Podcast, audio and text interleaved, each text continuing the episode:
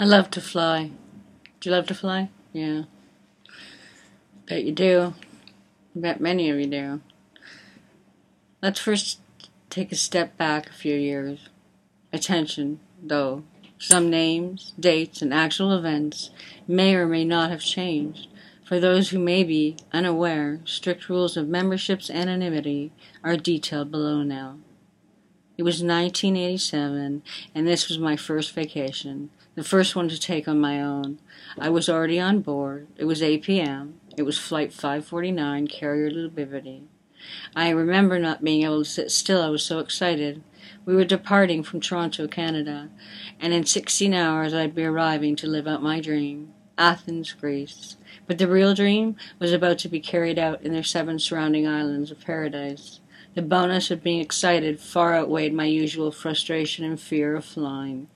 I checked my watch from my departing time zone for the last time. Then it would be disregarded for six weeks. I felt the plane pick up speed on the runway. We were about to lift off, but as were other things I was about to learn. But certainly not nice girls like me. I suppose I could refer to a few things with so many unexpected new beginnings. Now, traveling to Greece, we finally left land. I was completely ready, months this took to plan. A gentleman, Sam, sat beside me to my right. Not once took a single breath the entire flight.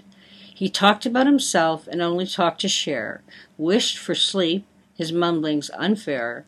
Thankfully, from far or short, he he's not hard on the eyes. Typical, the more I listened, the more he lied. After some time, so bored I became curious, yet cautious. One wrong move and I'd be furious. Most of us all boarded the same transferring flight. Well, luck had me sit right to Sam's right. Mistake number one to relax, I took a few drinks. I was in the zone. Then came the move, his gross wink. So I listened more and soon giggled like a child. My stories, too, I told untrue but wild. It was then he leaned over and he asked, Was I a member of the secret club that lasts? An invitation to join the Mile High Club? I was confused. Who was he trying to make a fool of? I have never seen it advertised or reference of any kind. The same attempt, a new pickup line? Looking back now, I must have looked really confused. I should have told him that. I really should have just refused. He explained it at the club, and it had no rules. Clearly, the president treating women as fools. I was shocked and all fear. It was one to offer, but another openly right here. I held it as long as I possibly could, avoiding the restroom. My drinks were hopefully showing him my best soon. I just hate confrontation of any kind. So how do I say to this cowboy of mine? I actually froze as he winked and departed to the restroom, just after whispering grossly, I'll see you soon. Now I'm freaking out. Five minutes have gone by. What do I do? This flight is till dawn. I it was in that time that stood still, enough for three more refills. Oh my gosh. He just peeked out the door. He waved me, like the rest of the people I should just ignore. It was mortifying that he didn't care. The entire plane saw him from there. He sat back down, obvious with no shame. Why, why he snarls, I why am I to blame? He leaned over with the sweetest voice, gently gave me his approval, but that it was all my choice. What is a girl like me supposed to do? Shy, timid, never trying anything new. Regardless, I ordered more drinks, now oblivious that anyone thinks. I used the restroom from all that gin, and very ladylike, I had to wave 'em on in. Okay, so I got tipsy and managed it with some dude on an airplane in a bathroom smaller than a linen closet at 35,000 feet. Sue me. Was he worth it? Hell no! I couldn't even tell you if he was his name. I made up one just so it was on here. Just my luck. I just kept telling myself I would make it up to Greece, make it up to Greece, get to Greece, get to Greece, get to Greece, get to Greece. So there was never a doubt in my mind with the whole High Club thing. It's, it was pathetic, and it was him attempting to be shared and counter and sound important. In truth, I didn't feel anything close to him or important, and I must stop now because I thought of him makes me itchy Any thought of him makes me itchy, and sometimes I throw up a little in my mouth, like uh, just now. See, I throw up in my mouth talking about it. I, oh my god. Okay, just, just just check me out. I'm traveling around the islands, meeting all kinds of people, and honestly, more than once, the club came up.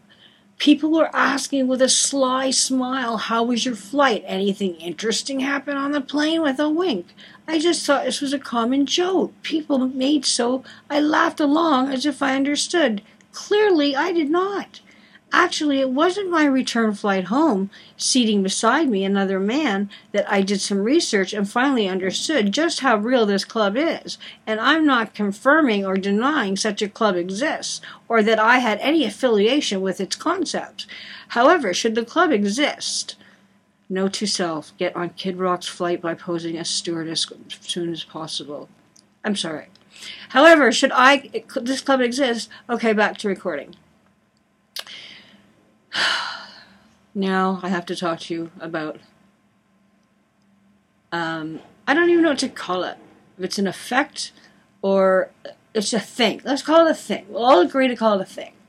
This thing that get happened to men in if there is a male hall club is called blue bum and is most common and clearly the most embarrassing condition any male member can get but most end up getting it while they're on priority cautions one should use the, the mile high club membership blue bum the most commonly forgotten disadvantage because airplane bathrooms are not designed for more than one person. Finding a comfortable position for two isn't easy. The most commonly used position is for the man to sit on the toilet while his partner sits on his lap. Again, no adult content, being very classy here.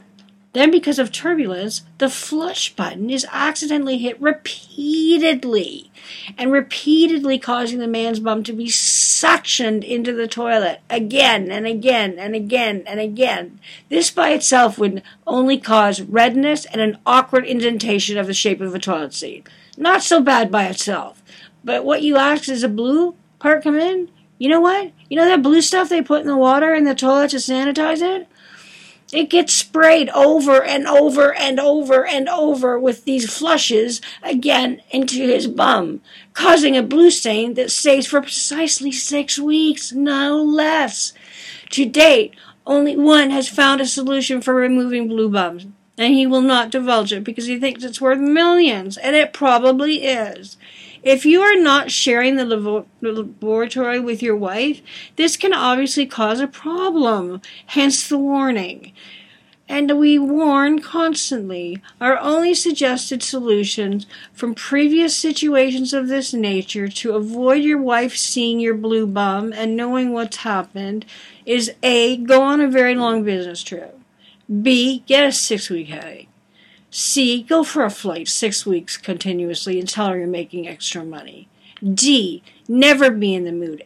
Ever be in the mood. Do not remove your underwear, even if it's the same pair for six weeks. E. Drop your pants.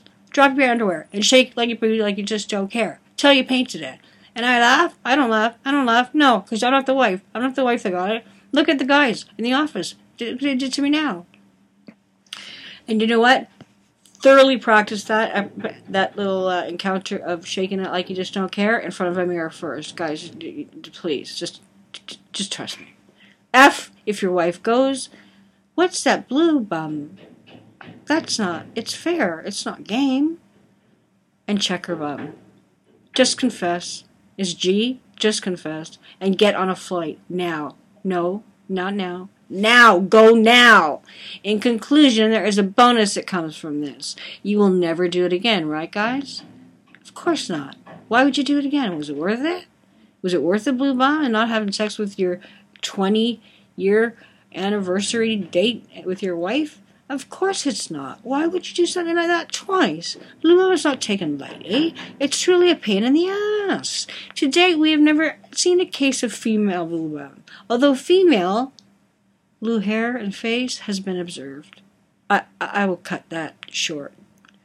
All of this we stipulate in our membership rules. We strongly recommend that you read the rules again to avoid any damage to loved ones.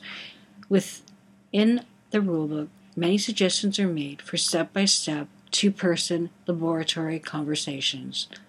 And I'm not saying that there is a high mile club, mile high club, or two people laboratory issues, talkings, whatever you want to talk about. And thank you for flying anywhere.